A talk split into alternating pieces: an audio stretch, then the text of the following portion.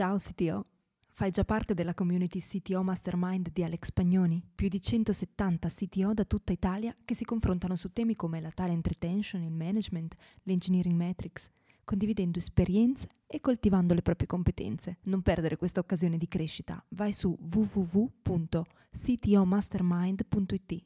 scritto www.ctomastermind.it. La cultura aziendale non si impone, deve essere fatta emergere. Quali sono i mezzi più efficaci per comunicarla e per migliorare la coesione del team? Ne abbiamo parlato su Clubhouse nel settimo appuntamento con il CTO Lunch, pranzo tecnologico con Alex Pagnoni e la community del CTO Mastermind. Buongiorno a tutti, grazie di, di essere qua al nostro solito pranzo tecnologico. E, um, il tema di oggi è quello della cultura aziendale, oggi è anche uscito il CTO Show con Alex e con Enrico Vecchio, che hanno proprio parlato di come la cultura aziendale influenza la motivazione e la performance anche del tech team. Ora, a parte gli aspetti più trasversali della cultura aziendale, quello che ci interessa è quali sono gli aspetti della cultura aziendale che rendono le vostre aziende uniche e come eh, impattano sul team tech e se sono nati dal team tech. Lascio la parola a Alex. Sì, oggi è interessante vedere proprio quello che magari ognuno nella propria azienda ha come caratteristiche peculiari. Come ho detto in altra occasione, la cultura poi non è facile imporla, anzi non è neanche giusto, è, è un qualcosa che emerge, però chiaramente si può cercare un po' di indirizzarla e nel mio caso, dove attualmente la mia azienda è un'azienda di consulenza per tech companies, è chiaro che magari c'è un'impostazione che può essere anche un po' diversa da quella che può essere quella di un'azienda di prodotto o un'azienda del genere, però in realtà ci sono alcuni aspetti che alla fine sono sempre gli stessi. Allora, alcune cose che a me personalmente piace cercare di portare come elementi per indirizzare la cultura della mia azienda riguardano proprio il fatto fondamentalmente di eh, avere una certa concezione del lavoro e della consulenza che viene fatta ai clienti, però appunto sono tutti eh, elementi questi qui che anche nelle mie precedenti aziende di prodotto erano alla fine dello stesso genere. Quindi nel caso specifico in team alcune cose che cerco di veicolare, che comunque vedo che alla fine bene o male ci sono, sono alcuni concetti, in realtà ce ne sono tanti, eh quindi però adesso non ne voglio dire tutti perché sennò eh, dovrei stare un sacco di tempo. Alcuni sicuramente sono quello innanzitutto di, come, all'inglese share the pain, cioè di condividere la pena o lo sforzo, perché lavorando per appunto vari tipi di clienti, varie situazioni, è facile poi magari lavorare quindi con team che sono in un certo momento collocati, eh, allocati a uno specifico cliente, magari è facile che ci possano essere delle situazioni, delle difficoltà, dei problemi che se ricadono solo sulle spalle di una persona, poi sono anche magari non sempre facili da sostenere. Allora una cosa che il mio team di sotto si porta avanti, proprio questo qui di, di condividere lo sforzo e anche se non si è direttamente coinvolti in un certo team, un certo cliente, un certo servizio, comunque anche altre persone di altri team assolutamente aiutano e questo qui è una cosa che sicuramente ho visto negli anni aver migliorato molto in termini di coesione, il lavoro di gruppo e così via. Poi un altro eh, elemento sicuramente importante della nostra cultura aziendale è quella di essere un po' i clienti come un po' il fratello maggiore. Cioè, ehm, quando si fa consulenza, quella vera intendo, eh, quindi non uno stupido body rental o cose del genere, eh, è facile spesso non avere un atteggiamento propriamente adeguato nei confronti del cliente o di chi comunque dà delle indicazioni, un product owner o figura di questo genere. Ecco, vedersi un po' come il fratello maggiore no? che cerca di proteggere anche un po' il cliente è un aspetto che eh, ho sempre cercato di anche questo influenzare e anche qui tutte le volte che si è riusciti a portarlo avanti, a farlo diventare fino a un certo punto poi anche proprio uno standard della cultura, ecco che anche qui ho visto molti miglioramenti e quindi questo qui bene o male rappresenta di nuovo una grossa fetta della cultura aziendale in no team E questo qui poi apre la strada anche quella che è la strategia della preminenza di Jay Abrams, no? quella per la quale il cliente è definito come qualcuno che è sotto la cura e la protezione di un altro. Anche questo qui vale anche per le aziende di prodotto, chiaramente, quindi non solo consulenza. Eh, il punto è che in un certo senso la via per, per, la grandezza oggi consiste nel trasferire quella che è la nostra passione finale lontano dal nostro prodotto, servizio, dalla tecnologia, dalla nostra azienda, invece diciamo innamorarci del cliente. Ecco, questo qui è un altro elemento di cultura aziendale molto importante che di nuovo questo qui poi si applica anche per le aziende di prodotto perché finché si è innamorati appunto del proprio prodotto eh, si vedono le cose in un certo modo, quando invece ci si innamora del cliente, che poi ovviamente il cliente deve meritarlo, quindi se il cliente non è valido questo non, non si applica, ecco, anche qui cambiano le cose, anche questo qui è un altro aspetto che ho visto sempre peculiare eh, in InnoTeam, però mi piacerebbe sentire anche quali sono le peculiarità delle vostre aziende, dei vostri team. Grazie mille Alex, c'è qualcuno che vuole condividere la propria esperienza? Sì, mi sono trovato attivato di colpo. Ah. Ma comunque sì, sì, allora voglio condividere la mia esperienza. Allora, eh, devo dire che appunto, è difficile eh, controllare la cultura aziendale, nel senso che è una cosa abbastanza uh, spontanea nelle aziende dove lavoro, dove lavoro adesso, ma anche in quelle precedenti, si cercava sempre di dare delle, ovviamente delle indicazioni, delle direttive, poi alla fine eh, devi ovviamente eh, lavorare molto sui leader all'interno dell'azienda che danno l'esempio e, e che fanno, fanno, vedere che esattamente eh, quello in cui l'azienda crede e poi quello che viene fatto realmente. Quindi la funzione fondamentale dei, dei leader, attenzione parlo di leader non di manager, che io voglio distinguere proprio i, i, due, i, due, i due, fattori, cioè non, non, non, sem- non sempre si sovrappongono. E, ehm, e dopodiché eh, appunto sta nella, nella, nel team di leadership eh, riuscire a appunto, aiutare gli altri a seguire la stessa filosofia, a, a, creare un ambiente sereno in cui i valori sono chiari, in cui non, non è che si dice una cosa e poi se ne fa un'altra uh, nel, nel, nella pratica. E, e su questo un po' mi ricorda quando devi gestire dei, dei figli, cioè non basta mm, dare delle regole, bisogna anche far vedere che le, le regole eh, vengono seguite anche dai genitori, se no il figlio dice sì e poi in realtà impara tutt'altro. Chiudo un po' così. Grazie mille Roberto. E, um, ti volevo chiedere, questo ragionamento sulla leadership e non manager è molto interessante. Eh, ci sono stati dei casi in cui questo concetto è stato difficile da passare nella tua esperienza? Sì, assolutamente. L'azienda in cui mi trovo, eh, appena che sono arrivato tre anni e mezzo fa, è stato il primo concetto che ho introdotto del mio team. C'erano diverse figure manageriali che riportavano direttamente a me, però era assolutamente poco chiaro che cosa serviva veramente un manager. Io poi sono uno sponsor della Flat Organization e, e in generale ho chiarito esattamente qual è il confine tra il manager e il leader cioè, mm, se stiamo parlando di un manager che deve gestire le persone dal punto di vista di persone, allora è un discorso, allora servono determinati skill, allora magari non ne servono così tanti di manager. Uh, mentre c'è un po' un proliferare le aziende, forse probabilmente legati ai vecchi concetti organizzativi, tendono a promuovere molto persone manager semplicemente perché hanno una certa seniority uh, o perché gli serve per uh, strutturare meglio il team. Ecco, questo secondo me è uno sbaglio.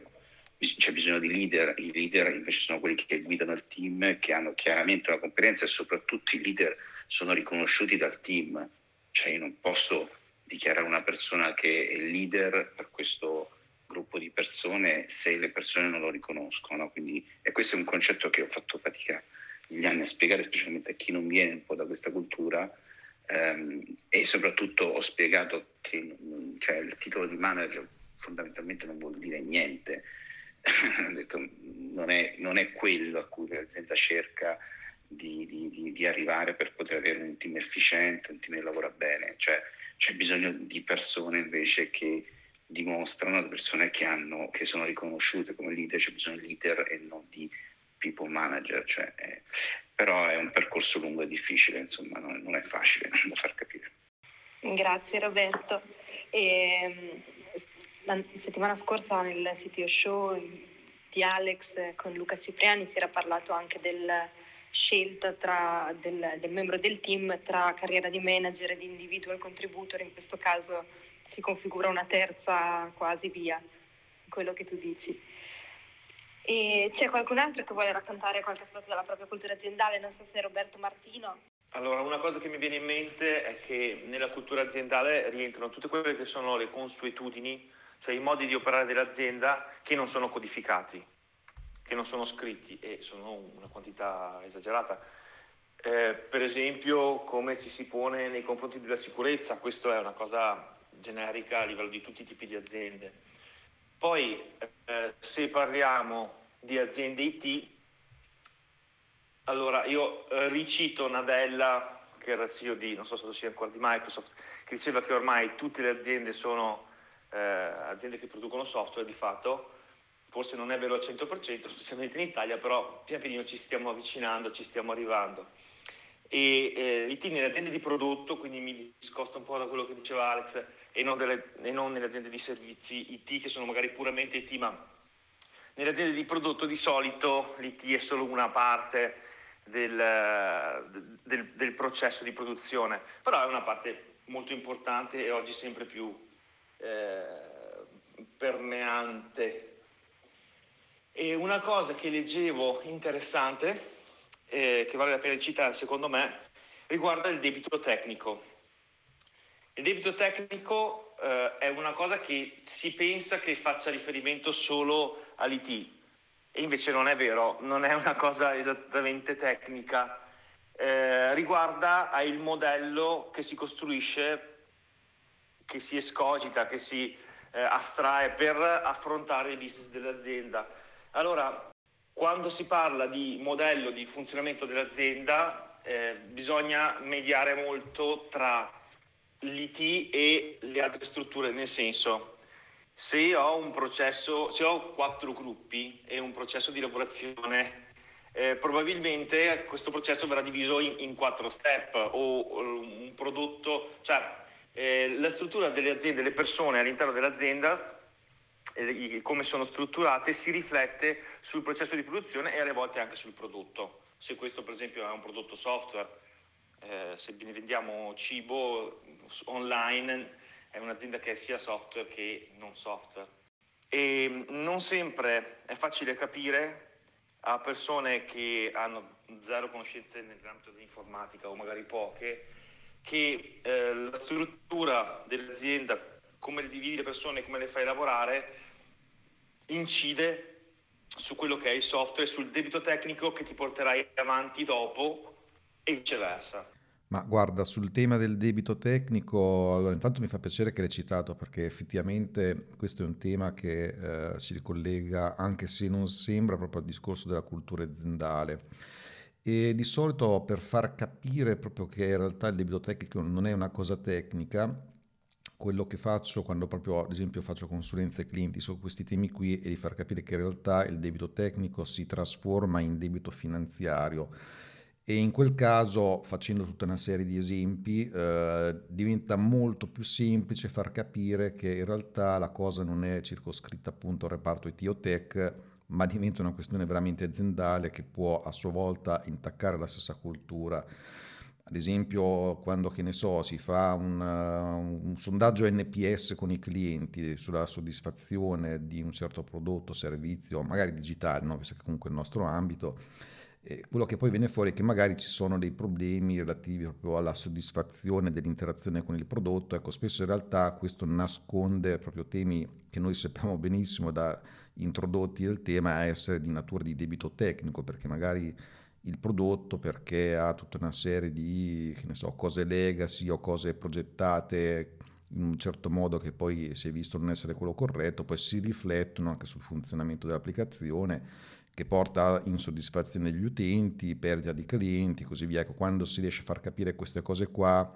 ho visto che è molto più facile far capire che effettivamente non è solo un debito tecnico, ma diventa proprio veramente finanziario. Ne potremmo parlare per ore, però sono d'accordo sul fatto che è una questione anche proprio di cultura aziendale, anche questa qui a tutti i livelli andrebbe affrontata. E sono d'accordo con te. Mi permetto di aggiungere una cosa, che da una parte per te entrando come consulente è più semplice, perché ti hanno scelto, ti pagano e ti stanno a sentire per gli interni potrebbe essere anche più difficile, intendo per il CTO o per chi ha ruoli di responsabilità nella parte software, anche più difficile mettere in evidenza i problemi a livello di struttura aziendale. È verissimo e infatti certe volte i consulenti esistono proprio per questo, quando poi magari internamente all'azienda ci potrebbero essere anche persone che ne sanno anche più del consulente o hanno un'esperienza diretta, però certe volte tocca farselo dire da un esterno e pagarlo in maniera visibile. Grazie Roberto per questo spunto sul collegamento tra il debito tecnico e la cultura aziendale. Ehm, c'è qualcun altro di chi è entrato ora che vuole raccontare qualche aspetto della propria cultura aziendale o Roberto Luberti vuoi dire qualcosa? Sì, no, assolutamente lascio spazio a chi vuole raccontare, però volevo lanciare un altro argomento perché mi è piaciuto questo del debito tecnico. Secondo me un altro pilastro della cultura aziendale è il famoso client focus che è, ad esempio è veramente faticoso riuscirlo um, a, diciamo, a far, far, parte della cultura aziendale, è fondamentale, ma si fa tanta fatica. Io perlomeno ho sempre dato tanta fatica a focalizzare la gente su, sul cliente, veramente. Quindi ero curioso anche di sapere se gli altri su questo tema cosa ne pensavano. Sì, e anche qual è la differenza, scusami Sandro, è molto interessante anche in questo caso qual è la differenza fra un'azienda di prodotto e una di servizio, mi viene da, da chiedere. Vai Sandro. Beh, rispondo subito, azienda di, di prodotto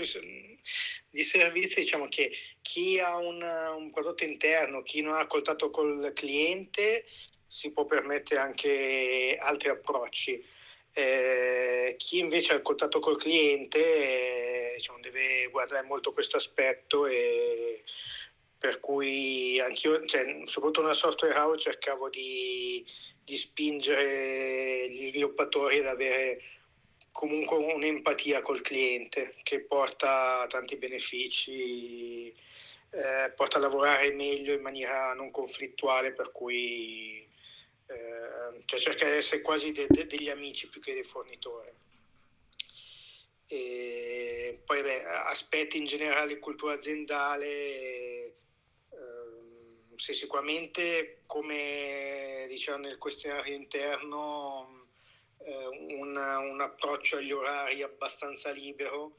non, non anarchico, per cui non, non completamente libero a meno che eh, ognuno lavori per sé, perché se si lavora in gruppo comunque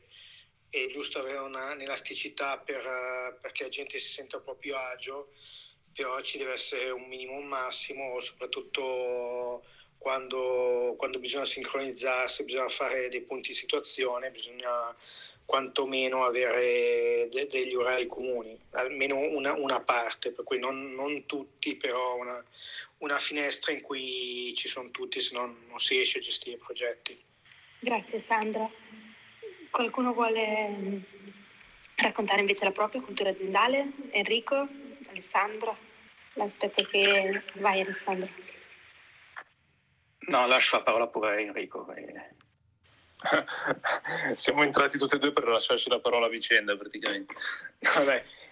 inizio io, scusate, sto, sono in piena ristrutturazione casa, quindi il mio debito tecnico è, è proprio che devo riuscire a entrare entro il primo aprile, quindi devo, devo fare cose non di, inerenti al, al CTO Mastermind. Però eh, riguardo il... Um, eh, la cultura aziendale, come poi ho fatto, fatto anche un, una discussione con, con Alex nel, nel, podcast, concordo con Sandro sugli orari. Eh, io sono un po' più verso l'anarchico, però beh, questi sono punti di vista, di, dipende anche che cosa sviluppi, se c'è qualcosa che, che, che, serve sul, cioè che serve sincronizzarsi col cliente, magari con fusi orari specifici, ha senso ovviamente farsi trovare pronti. E riguardo alle ferie, soprattutto un punto in cui noi abbiamo spinto tanto in azienda, quindi non fare le ferie tutte uguali, magari ad agosto o comunque eh, in base alle festività, ma in base appunto al, a un indice di stanchezza dello, dello sviluppatore o comunque dei, dei, membri del team. Quindi ferie, ferie libere, ovviamente con un, un, preavviso diciamo, di almeno una o due s- settimane in modo da organizzare poi, poi la timeline di sviluppo. E, e, ora stiamo introducendo un po' la cultura del feedback, quindi vogliamo spingere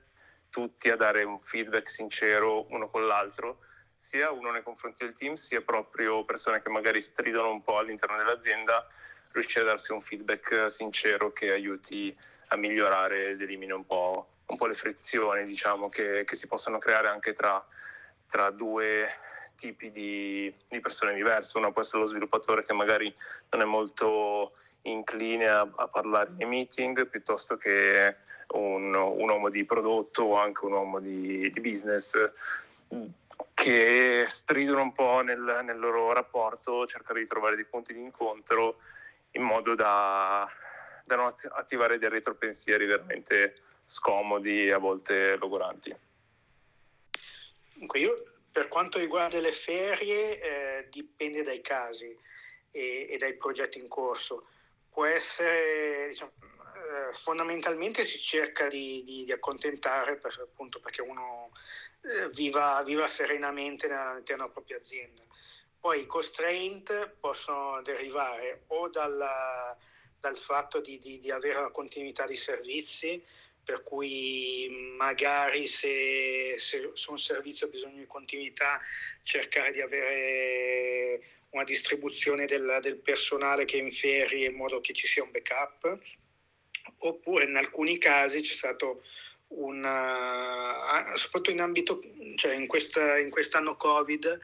eh, c'è stato anche una, diciamo, una distribuzione delle ferie in base agli eventi, cioè sapeva che magari eh, in un certo periodo comunque non c'era tanta attività, allora si approfittava per se qualcuno voleva prendersi delle occasioni, cioè si approfittava per far fare ferie. Se invece eh, sapeva che a una certa data ci sarebbe stato un boost delle attività, eh, ci si organizzava, anziché fare un backup se magari non è necessario,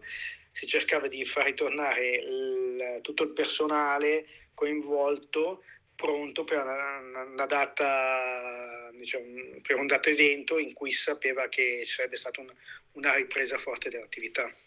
Una cosa che mm, mi piacerebbe approfondire con voi, tra l'altro, è oltre a cosa diciamo, caratterizza la vostra cultura aziendale, e anche cosa fate voi per influenzarla, perché diciamo, un conto è introdurre uno strumento, una cosa tipo diciamo, orari liberi, perfetto, di suo è una policy aziendale, si introduce, eccetera, però è il mindset che c'è dietro che magari è una cosa un po' diversa, che va introdotta, va influenzata, va fatta comprendere, magari non è una cosa così automatica come dire da oggi gli orari sono liberi oppure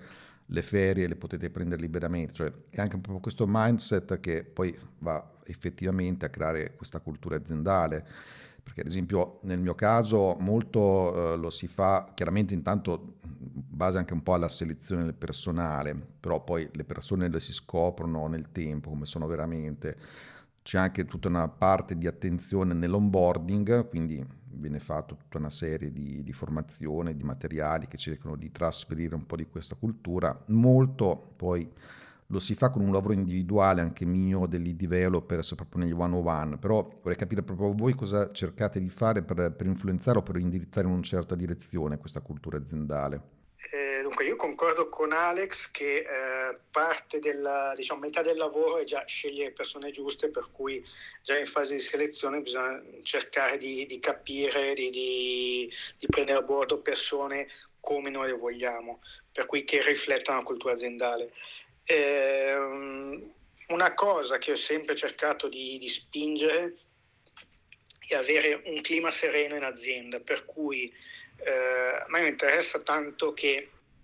eh, una persona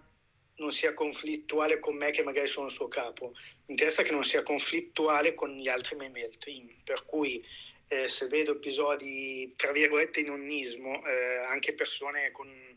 con maggiore anzianità, maggiore, maggiore, seniority, quello non mi va bene, cioè voglio che in, in azienda ci sia un clima positivo, eh, va bene la, la, seniority differente, però c'è modo e modo di gestire i rapporti anche tra,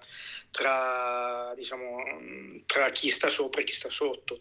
Il fatto che, che un mio magari dipendente eh, si comporti male con un altro, anche se non si comporta male con me, non va bene, per cui cerco di stare attento e eh, di, di, dare questo, questo input, di, di, avere comunque un clima aziendale positivo eh, tra le persone in generale, perché poi dopo eh, si fa presto a, ad avere una, una deriva e, e a inquinare il clima aziendale. Sì, sì, io riassumerei tutto in, in comunicazione, a volte anche un filo forzata, non proprio dall'azienda ma appunto dal gruppo, dal, dal sottoteam e poi ovviamente una, una cultura di, di responsabilità e fiducia la fiducia si costruisce nel tempo, la responsabilità uh, si, si, insegna, si insegna comunque anche al developer junior, uh, a posto come diceva Sandro, posso fare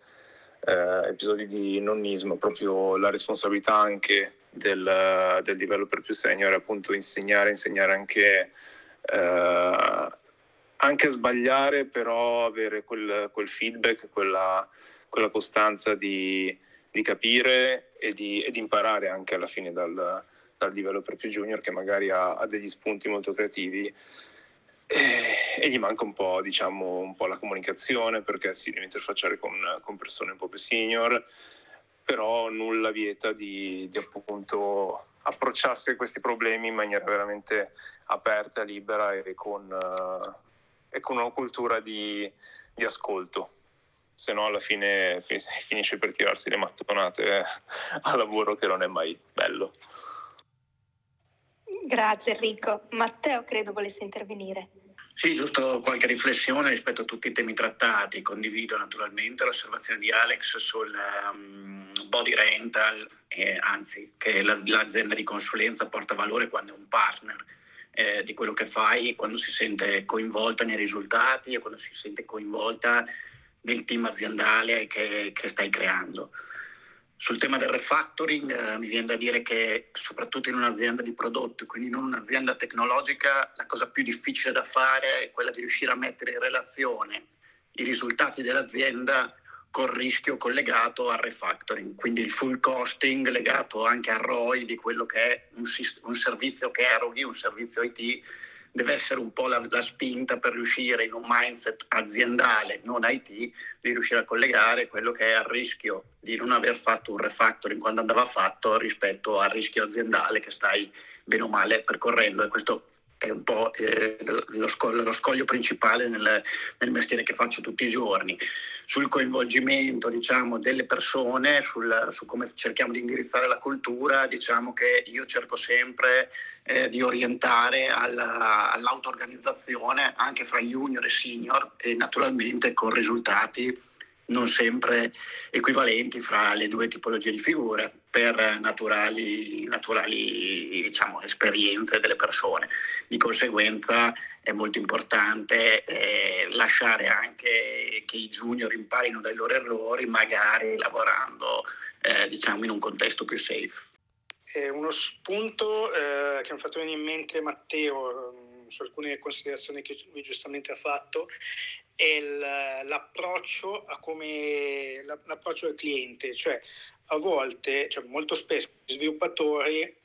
ragionano con, con ottica molto, molto, nerd, molto da sviluppatori. Eh, una, una, cosa che fa maturare molto anche l'azienda, non solo lo sviluppatore, è cercare di avere una, un approccio più, più da analista e meno da esecutore, cioè mettersi più nel, nei panni del cliente o del, dell'utilizzatore finale del, del prodotto per cercare di capire come, come, come opera,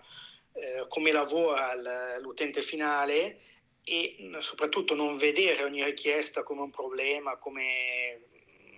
non, non essere inerziali, che è una cosa che succede spesso alla maggior parte degli sviluppatori, non vedere ogni richiesta come un problema, ma come un'opportunità. Per cui cercare di agevolare sempre l'utente finale. Cioè se una, un utente eh, fa qualsiasi richiesta, ascoltiamo questa richiesta, non diciamo subito ah ma è un problema, cosa vuole. La maggior parte degli sviluppatori ha tendenza a dire sempre no, come se, se non fosse pagato per, per, lavorare. Invece bisogna ascoltare qual è la richiesta perché spesso è, eh, ragionando come, come, sviluppatori puri eh, non si riesce a, ad astrarre, ad mettersi dall'altra parte e vedere eh, di cosa ha bisogno l'utente finale e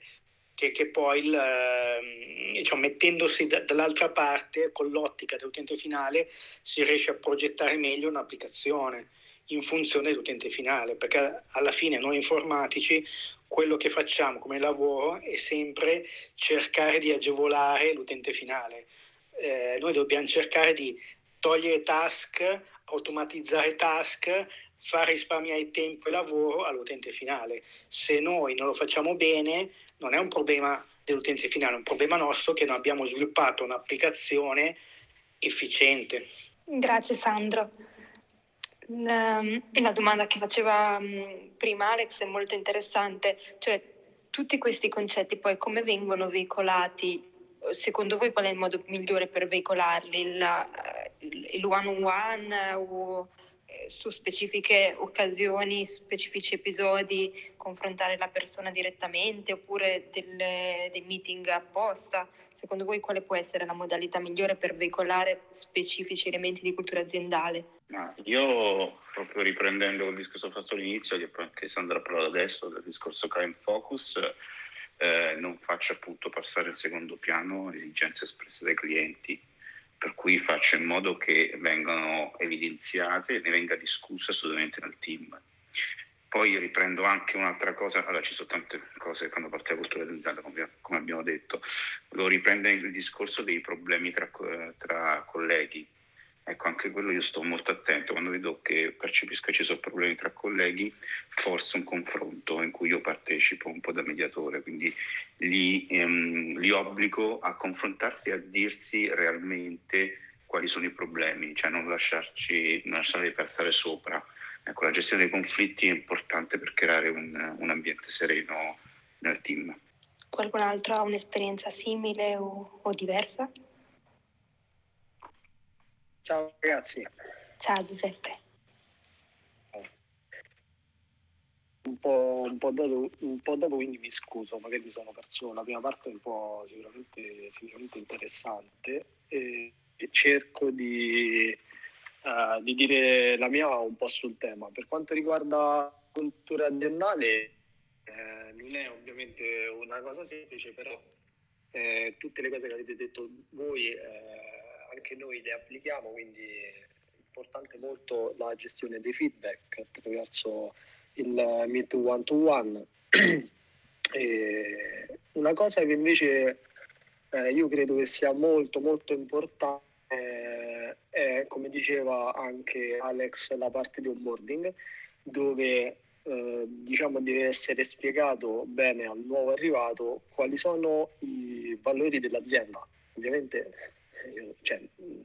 soprattutto nelle aziende di prodotto è molto importante nelle start-up creare diciamo, un set di valori che devono essere spiegati al, al nuovo entrato che in qualche modo uh, lui uh, si, uh, si, fa carico di rispettare diciamo, questi valori e, e quindi là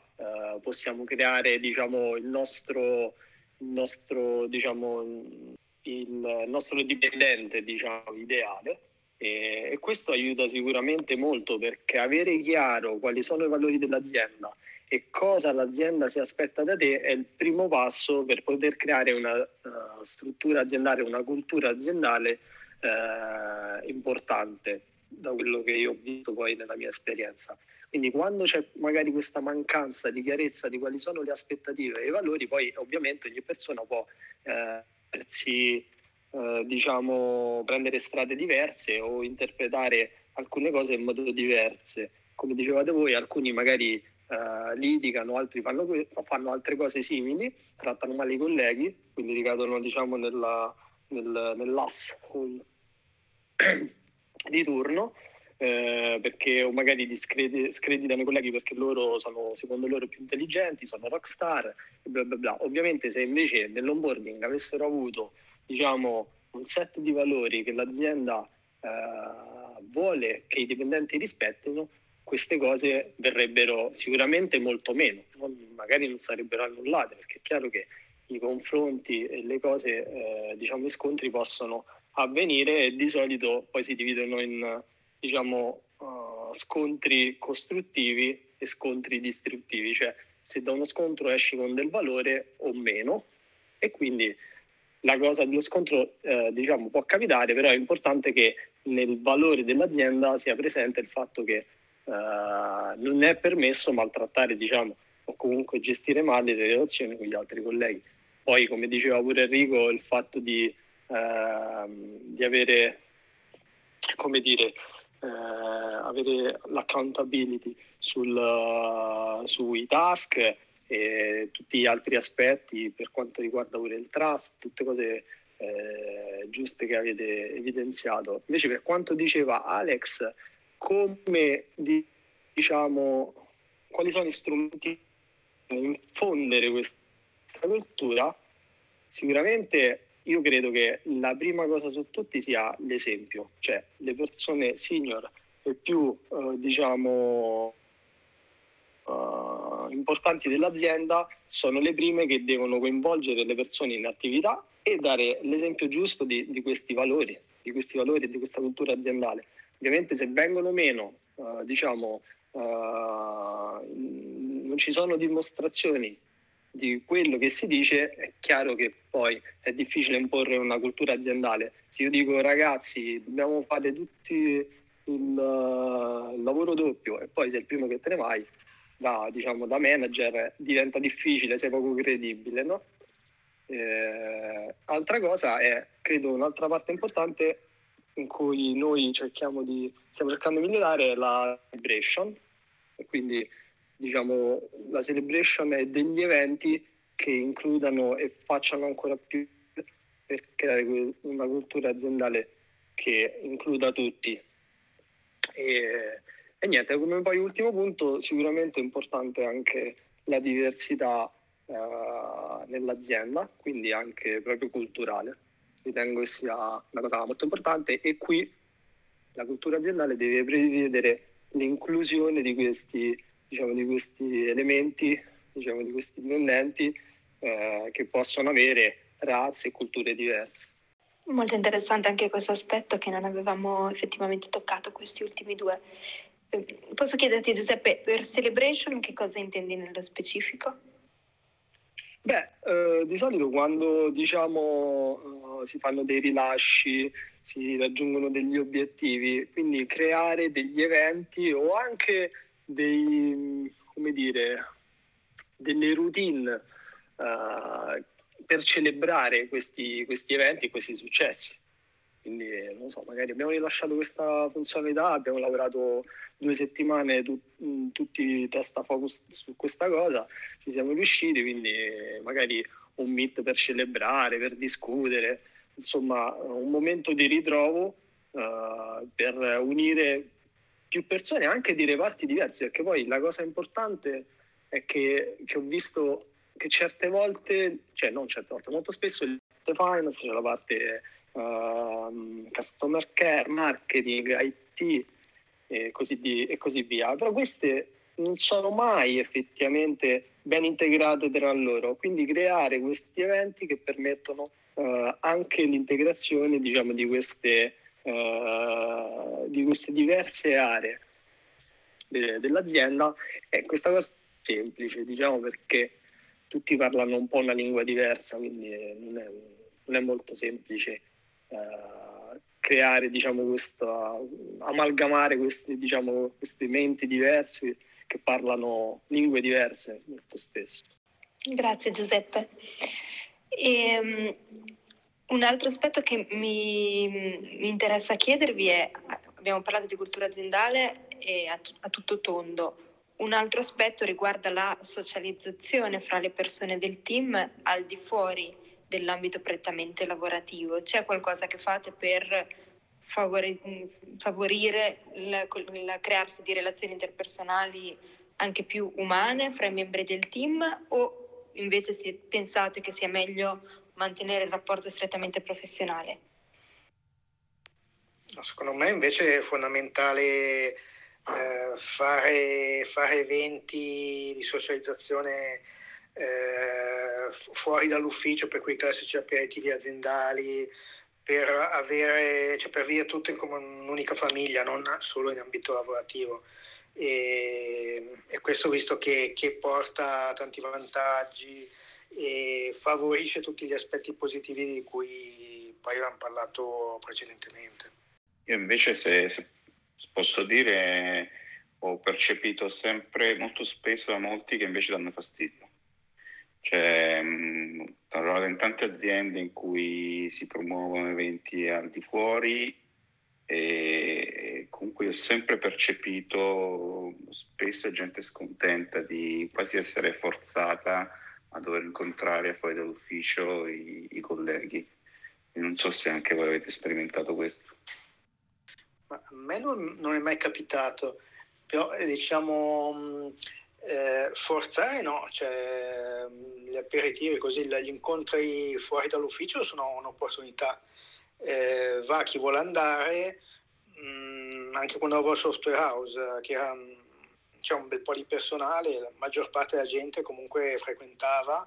e siamo un po' tutti come una grande famiglia, per cui c'era amicizia e questo eh, dava un, diciamo, creava un rapporto positivo all'esterno che poi anche durante l'orario di lavoro veniva sfruttato. E non ho mai visto gente che, che è scontenta di, di, di, frequentarsi fuori e secondo me se, se, c'è un, diciamo, se, c'è scontentezza a frequentarsi fuori è indice di un problema all'interno, per cui gente che non si sopporta e, e non è buon segno. Bisogna capire perché non si sopporta durante l'orario lavorativo. Sì, concordo con, con, Sandro. E infatti quello è proprio nella fase dei colloqui che bisogna capire più di assumere le persone rockstar, come si diceva prima, ma le persone che ovviamente sono compatibili con i valori e quindi con, anche col carattere dell'azienda. Eh, noi, se posso suggerire qualcosa, abbiamo provato a fare questi venerdì di aperitivo online, quindi con la, con la birra in mano su Meet eh, dove ovviamente beh, noi siamo un po' di, distribuiti per il mondo, quindi ci sta, però vabbè anche con la situazione Covid, e infatti ero seduto qua su uno dei mattoni a casa perché stavo ristrutturando, però è stato, è stato molto interessante perché eh, l'ordine del giorno era parlare di una cosa appunto per spezzare un po' il... per spezzare un po' il, la monotonia del lavoro, e parlate della cosa più... Eh, più imbarazzante che avete fatto. Quindi eh, ne sono venute fuori delle belle, eh, ovviamente è un modo per, per legare anche col team eh, che magari non si è mai visto, perché noi abbiamo assunto anche delle persone, eh, una a Madrid, una a Londra, una da un'altra parte d'Europa e non ci siamo mai incontrati di persona. Ed è stato un modo un po' carino, diciamo, per passare un, un, un venerdì orario aperitivo diverso anche, anche col Covid e poi dopo la seconda birra ragazzi partono delle storie super interessanti, quindi altamente consigliato. Roberto, Martino, Giuseppe, Alex, voi cosa ne pensate di questo tema? Beh, che dipende un po' dall'azienda, da quanti anni, anni, hanno le persone all'interno dell'azienda, perché magari c'è gente che ha famiglia, eh, c'è gente che preferisce tornare a casa invece di partecipare o che non può partecipare all'aperitivo, insomma sono a seconda delle condizioni. Poi effettivamente eh, c'è una grossa differenza nella situazione Covid eh, rispetto alla situazione pre-Covid, cioè a essere spalla a spalla tutti i giorni con delle persone, lavorarci sempre e invece eh, adesso che specialmente in informatica siamo in tanti in remoto, chiaramente la, la differenza c'è. Allora sicuramente ha più senso agevolare adesso a, a, confrontarsi, a dialogare, anche a divertirsi insieme rispetto a quando si viveva assieme praticamente. Eh, comunque secondo me insomma, mi sembra ovvio che l'idea di, di forzare è sempre da, da evitare. Poi dipende molto anche da qual è il proprio ruolo all'interno dell'azienda, perché ad esempio nel mio caso specifico, essendo anche il titolare, eh, è importante precisare che questi eventi